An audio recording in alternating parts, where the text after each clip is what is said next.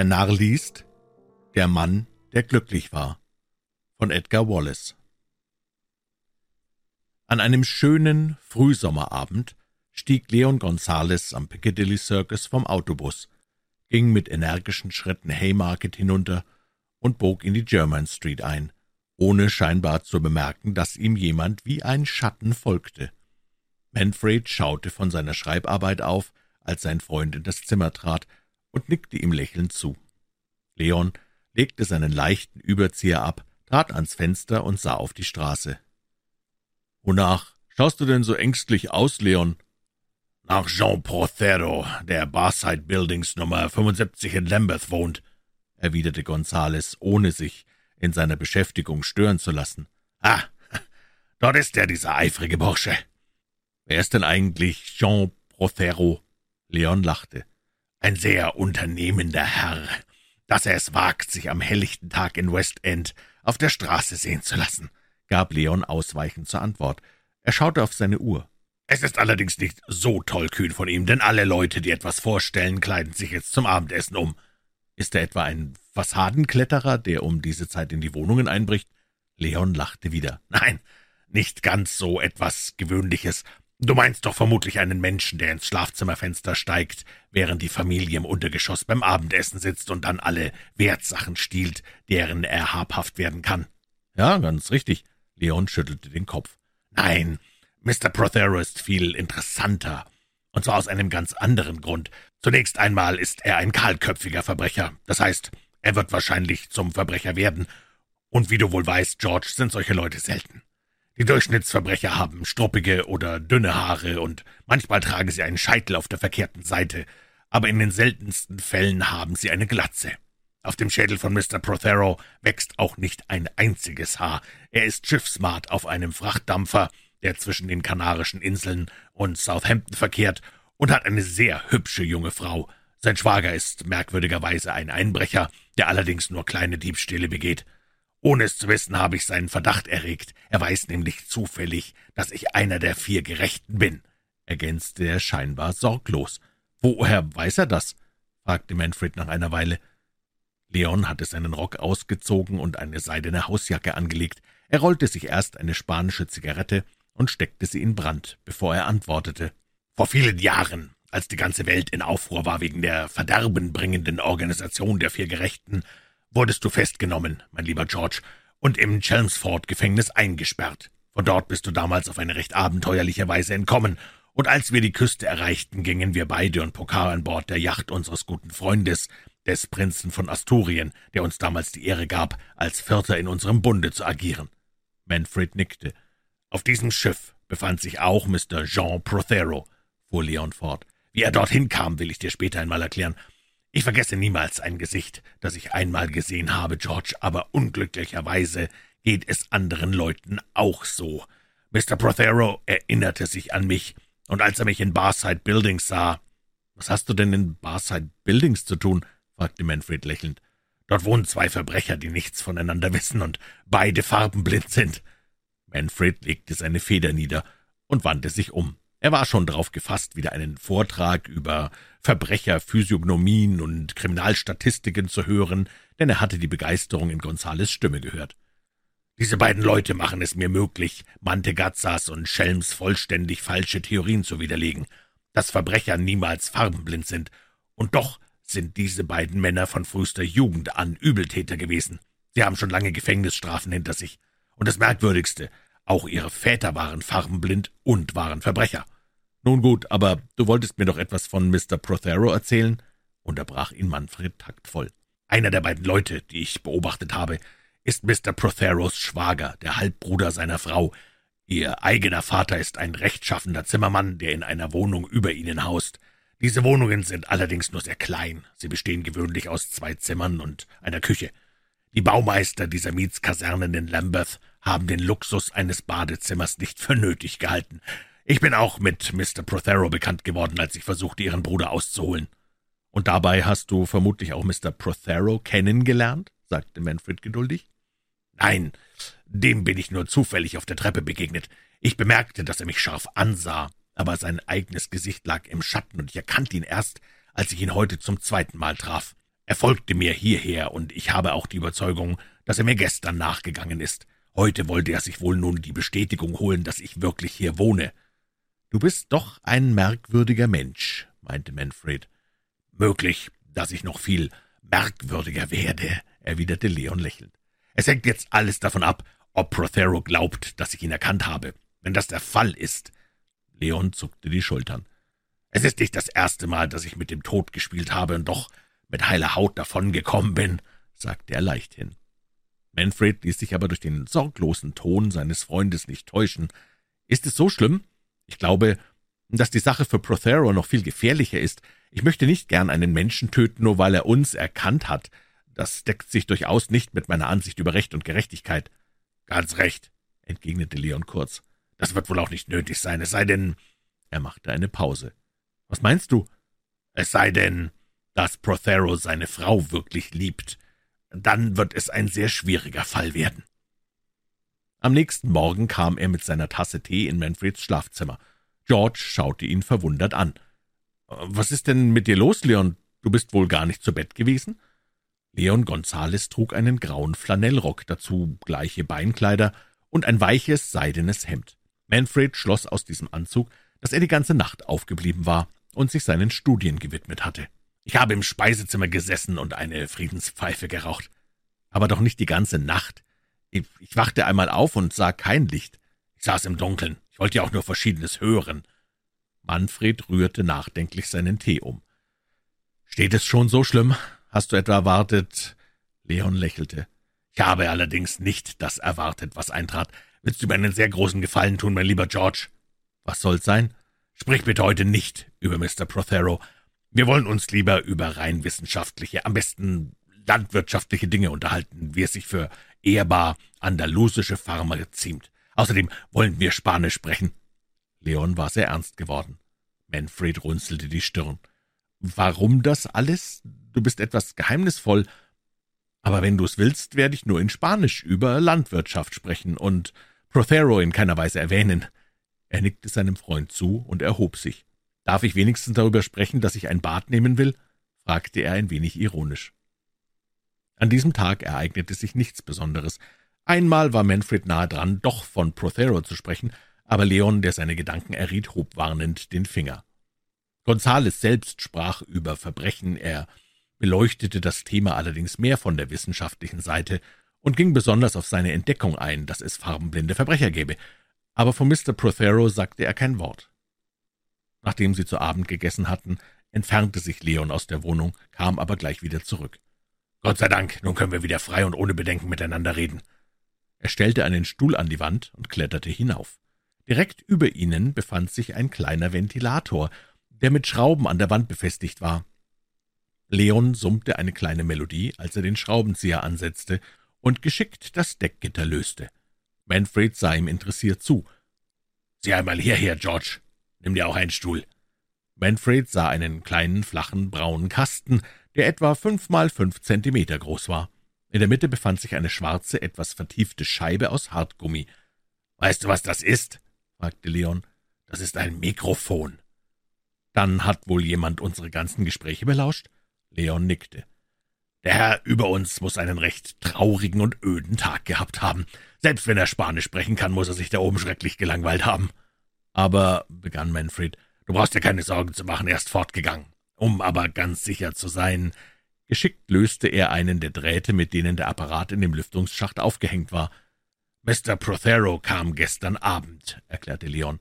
»Er mietete das Zimmer über uns. Er hat direkt danach gefragt, das hörte ich von dem Oberkellner. Der Mann ist mir treu ergeben, weil ich ihm dreimal so viel und dreimal so oft Trinkgeld gebe, als er es von den anderen Bewohnern der Pension gewöhnt ist. Ich wusste nicht genau, was Prothero im Schilde führte, bis ich hörte, dass er das Mikrofon den Schacht herunterließ. Leon befestigte das Gitter wieder über der Öffnung und sprang dann von dem Stuhl herunter. »Du musst mir versprechen, morgen mit nach Lambeth zu kommen. Es ist nicht wahrscheinlich, dass wir Mr. Prothero dort treffen, aber wir werden seine Frau sehen, die regelmäßig um elf Uhr ihre Einkäufe in der London Road macht. Sie ist sehr ordnungsliebend.« »Warum soll ich sie denn sehen?« Gewöhnlich deckte Leon seine Pläne nicht eher auf, als bis der dramatische Abschluss dicht bevorstand. »Ich brauche dein Urteil, deine große Menschenkenntnis. Du sollst mir sagen, ob diese Frau solche Eigenschaften besitzt, dass ein kahlköpfiger Mann ihretwegen einen Mord begeht.« Manfred sah ihn bestürzt an.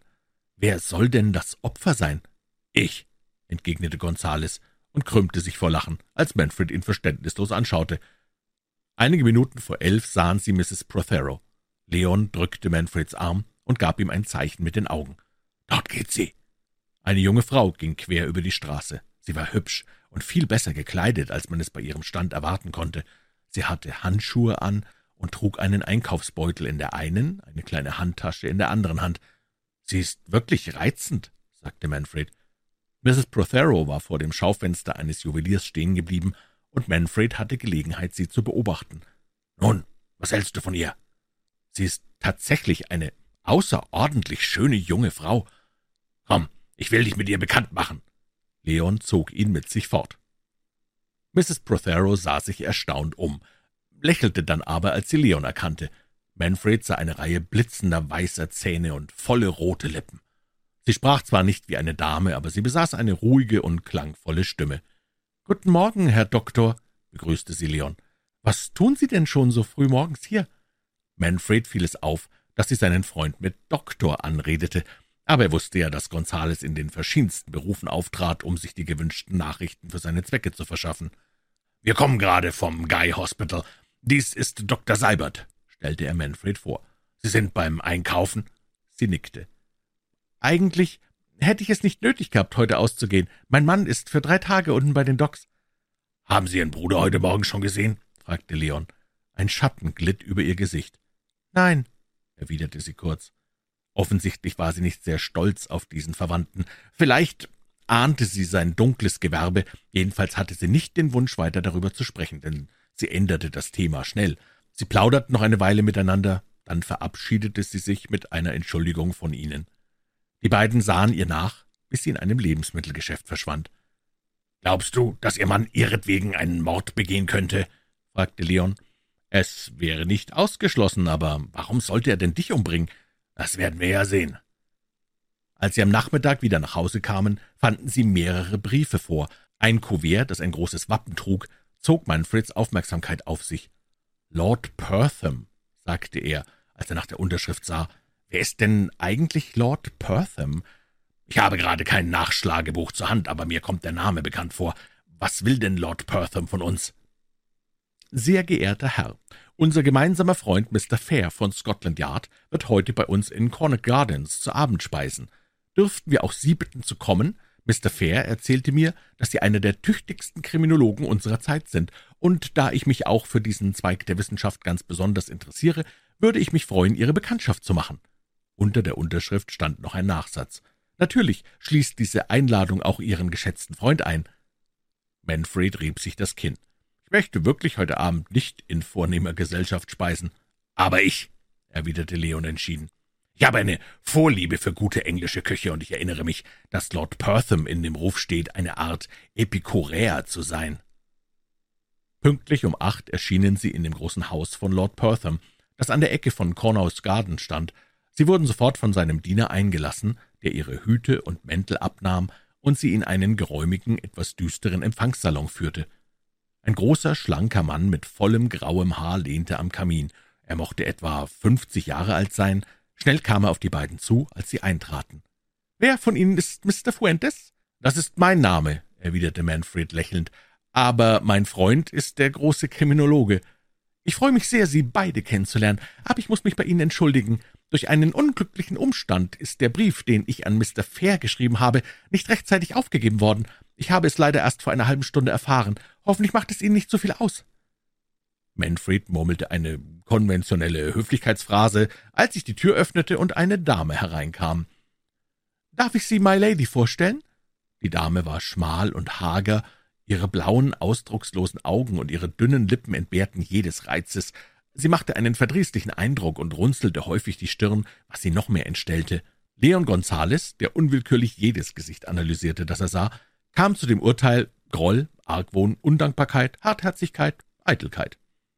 Als sie Gonzales und Manfred nachlässig die Hand gab, vertieften sich die Falten auf ihrer Stirn noch mehr.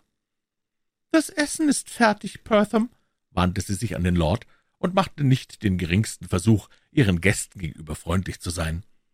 Bei Tisch war es sehr peinlich. Lord Pertham war nervös, aber obwohl eine denkbar schlechte Stimmung herrschte, ließen sich die beiden Freunde nicht beeinflussen. Dieser große, stattliche Mann schien sich vor seiner Frau zu fürchten. Er war sehr rücksichtsvoll, fast unterwürfig in ihrer Gegenwart. Als die unliebenswürdige Gastgeberin schließlich das Zimmer verließ, machte er keinen Hehl daraus, dass er sich erleichtert fühlte. »Ich fürchte, dass Sie sich bei Tisch nicht gut unterhalten haben. My Lady hatte eine kleine Auseinandersetzung mit dem Koch. Offensichtlich hatte My Lady die Angewohnheit, sich stets mit ihren Dienstboten zu überwerfen, denn der Lord erwähnte in der Unterhaltung einige Leute, die sie entlassen hatte. Er sprach des Langen und Breiten über die Physiognomie von Dienstboten, aber Manfred, der wie sein Freund eifrig zuhörte, schien es, dass der Lord keine große Autorität auf diesem Gebiet war. Er sprach sehr stockend und machte viele Fehler, aber Leon verbesserte ihn nicht. Gelegentlich erwähnte er auch, dass sein Interesse an Verbrechen noch gestiegen sei, da sein eigenes Leben bedroht würde. »Wollen wir jetzt nach oben gehen und My Lady Gesellschaft leisten?« sagte er nach einer Weile. Manfred hätte darauf wetten können, dass Lord Pertham alles, was er über Kriminologie gesagt hatte, besonders für diesen Abend einstudiert hatte. Sie gingen die breite Treppe zur ersten Etage hinauf und traten in einen kleinen Salon ein. Der Lord schien überrascht zu sein, dass niemand anwesend war. »Ich bin sehr erstaunt«, begann er, als plötzlich die Tür aufgerissen wurde und Lady Pertham hereinstürzte. Sie war totenbleich und ihre dünnen Lippen zitterten. »Pertham«, rief sie atemlos, »es ist ein Mann in meinem Ankleidezimmer.« »Was, ein Einbrecher?« Der Lord eilte aus dem Zimmer. Die beiden Freunde wollten ihm folgen, aber er blieb halbwegs auf der Treppe stehen und wehrte sie mit einer Handbewegung ab. »Es ist besser, Sie bleiben unten bei My Lady. Läute doch bitte nach Thomas, Liebling.« Leon und George standen am Fuß der Treppe, als er oben eine Tür aufstieß. Gleich darauf hörten sie einen Schrei und Geräusche, als ob jemand handgemein geworden wäre. Manfred eilte die Treppe hinauf. Oben wurde eine Tür heftig zugeworfen. Man hörte erregte Stimmen, dann krachte ein Schuss, und etwas fiel schwer zu Boden. Manfred stemmte sich mit aller Gewalt gegen die Tür des Zimmers, aus dem der Lärm kam. »Es ist alles in Ordnung«, hörten sie Lord Perthams Stimme. Einen Augenblick später schloss er die Tür auf. »Ich fürchte, ich habe diesen Menschen umgebracht.« Er hatte die rauchende Pistole noch in der Hand. Mitten im Zimmer lag ein ärmlich gekleideter Mann. Sein Blut färbte den perlgrauen Teppich. Gonzales ging schnell zu dem reglos Daliegenden und drehte ihn um. Auf den ersten Blick sah er, dass der Mann tot war. Lange und ernst blickte er in das Gesicht des Einbrechers. »Kennen Sie ihn?« fragte Lord Pertham. »Ich glaube, ja«, erwiderte Gonzales ruhig. »Es ist mein farbenblinder Verbrecher.« Er erkannte den Bruder von Mrs. Prothero. Die beiden Freunde gingen nach Hause und ließen Lord Pertham mit einem Detektiv von Scotland Yard zurück. Seine Frau war ganz aufgelöst vor Aufregung und hatte einen Weinkrampf bekommen. Keiner der beiden sprach, bis sie ihre Wohnung erreicht hatten. Leon setzte sich mit einem Seufzer der Erleichterung in den großen Armsessel und rauchte zufrieden.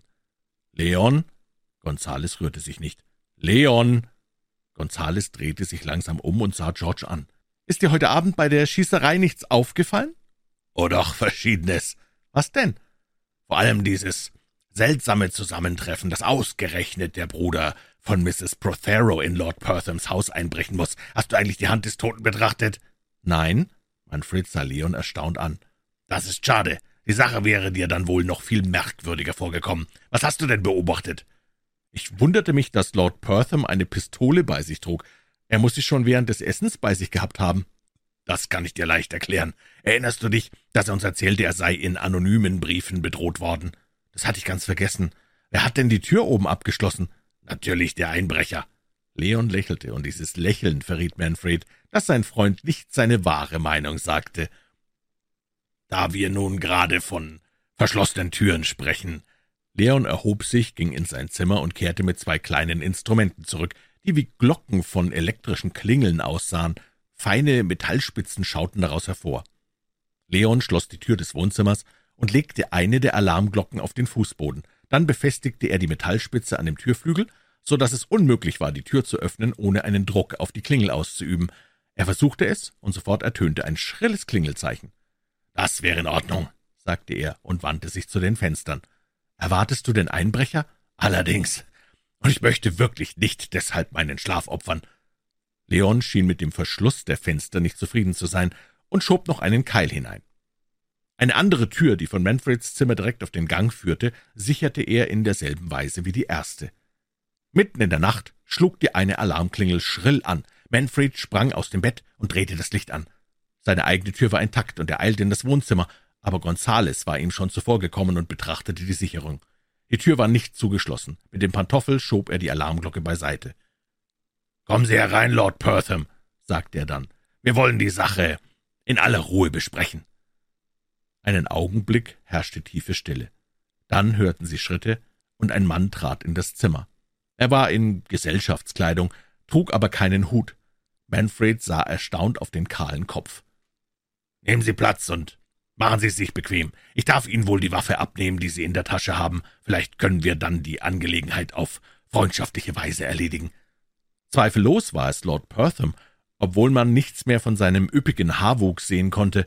Manfred war aufs höchste überrascht, als Leon mit seiner linken Hand in die Rocktasche des Besuchers griff und eine Pistole hervorzog, die er sorgfältig auf den Kaminsims legte. Lord Pertham sank in einen Stuhl und bedeckte sein Gesicht mit den Händen. Eine Weile herrschte tiefe Stille in dem Zimmer. »Erinnerst du dich des ehrenwerten George Fernside?« begann Leon. »Fernside, ja, er war doch damals auf der Yacht des Herzogs«, sagte Manfred verblüfft. »Ganz recht. Wir dachten seinerzeit, dass er uns nicht mit entkommenen Übeltätern identifizieren würde, aber offensichtlich wusste er doch, dass wir die vier Gerechten waren. Sie erbten Ihren Titel doch etwa vor sechs Jahren, Lord Pertham.« Der zusammengesunkene Mann nickte, aber plötzlich richtete er sich auf. Sein Gesicht war kreidebleich und tiefe, schwere Schatten lagen unter seinen Augen. »Nun, meine Herren, es scheint, dass Sie mich fingen, anstatt dass ich Sie fasste. Was wollen Sie nun unternehmen?« Gonzales lachte leise. »Ich habe nicht die geringste Neigung, vor Gericht als Zeuge aufzutreten und zu bekunden, dass Lord Pertham ein Bigamist ist und schon seit vielen Jahren ein Doppelleben führt, denn das würde bedeuten, dass ich auch gewisse unangenehme Details über mich selbst geben müsste.« Lord Pertham räusperte sich. »Ich kam hierher, um Sie zu töten«, sagte er heiser. »Das haben wir vermutet«, erwiderte Manfred. Was steckt denn eigentlich hinter dieser ganzen Geschichte, Leon? Es wäre wohl das Beste, wenn Lord Pertham uns alles erzählt, entgegnete Gonzales. Der Lord sah sich im Zimmer um. Würden Sie mir bitte ein Glas Wasser geben?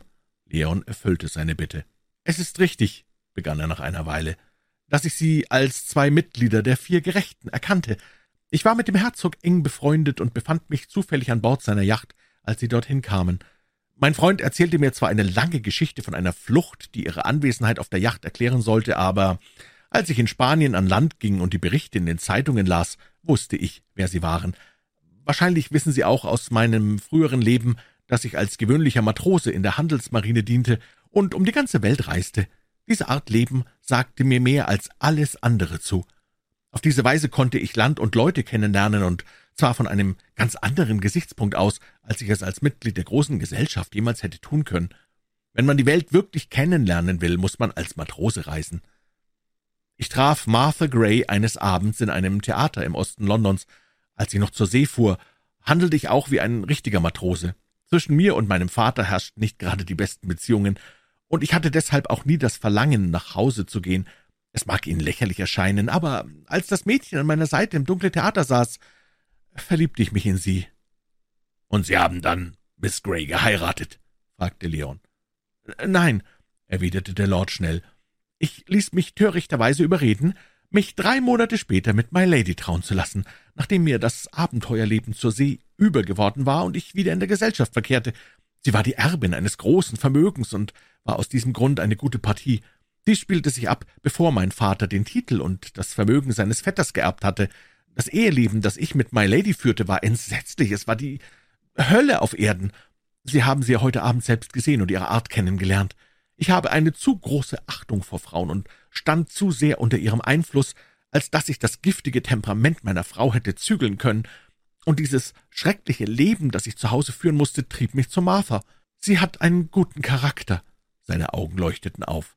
Sie ist die reinste, selbstloseste und liebevollste Frau, die ich jemals lebte. Als ich sie wieder traf, wurde mir erst bewusst, wie sehr ich sie liebte. Bei einem Mädchen ihrer Art blieb kein anderer Weg. Ich heiratete sie. Auf einer Reise nach Australien bekam ich ein schweres Fieber und verlor mein ganzes Haar. Das war aber schon lange, bevor ich Martha traf. Es mag Eitelkeit gewesen sein, dass ich mir eine Perücke machen ließ, als ich wieder zu meinen Verwandten und zur Gesellschaft zurückkehrte, aber es hatte einen doppelten Vorteil für mich. Einmal verbarg sie meinen kahlen Kopf, und außerdem schützte sie mich vor der Gefahr, von meinen früheren Kameraden erkannt zu werden. Als ich allmählich grau wurde, ließ ich auch die Farbe meiner Perücke meinem Alter entsprechend ändern. Martha fand nichts dabei, dass ich keine Haare hatte. Das Leben, das ich mit ihr führte, ist sehr glücklich. Ich muss sie von Zeit zu Zeit verlassen, um mich um die Verwaltung meines Besitzes zu kümmern.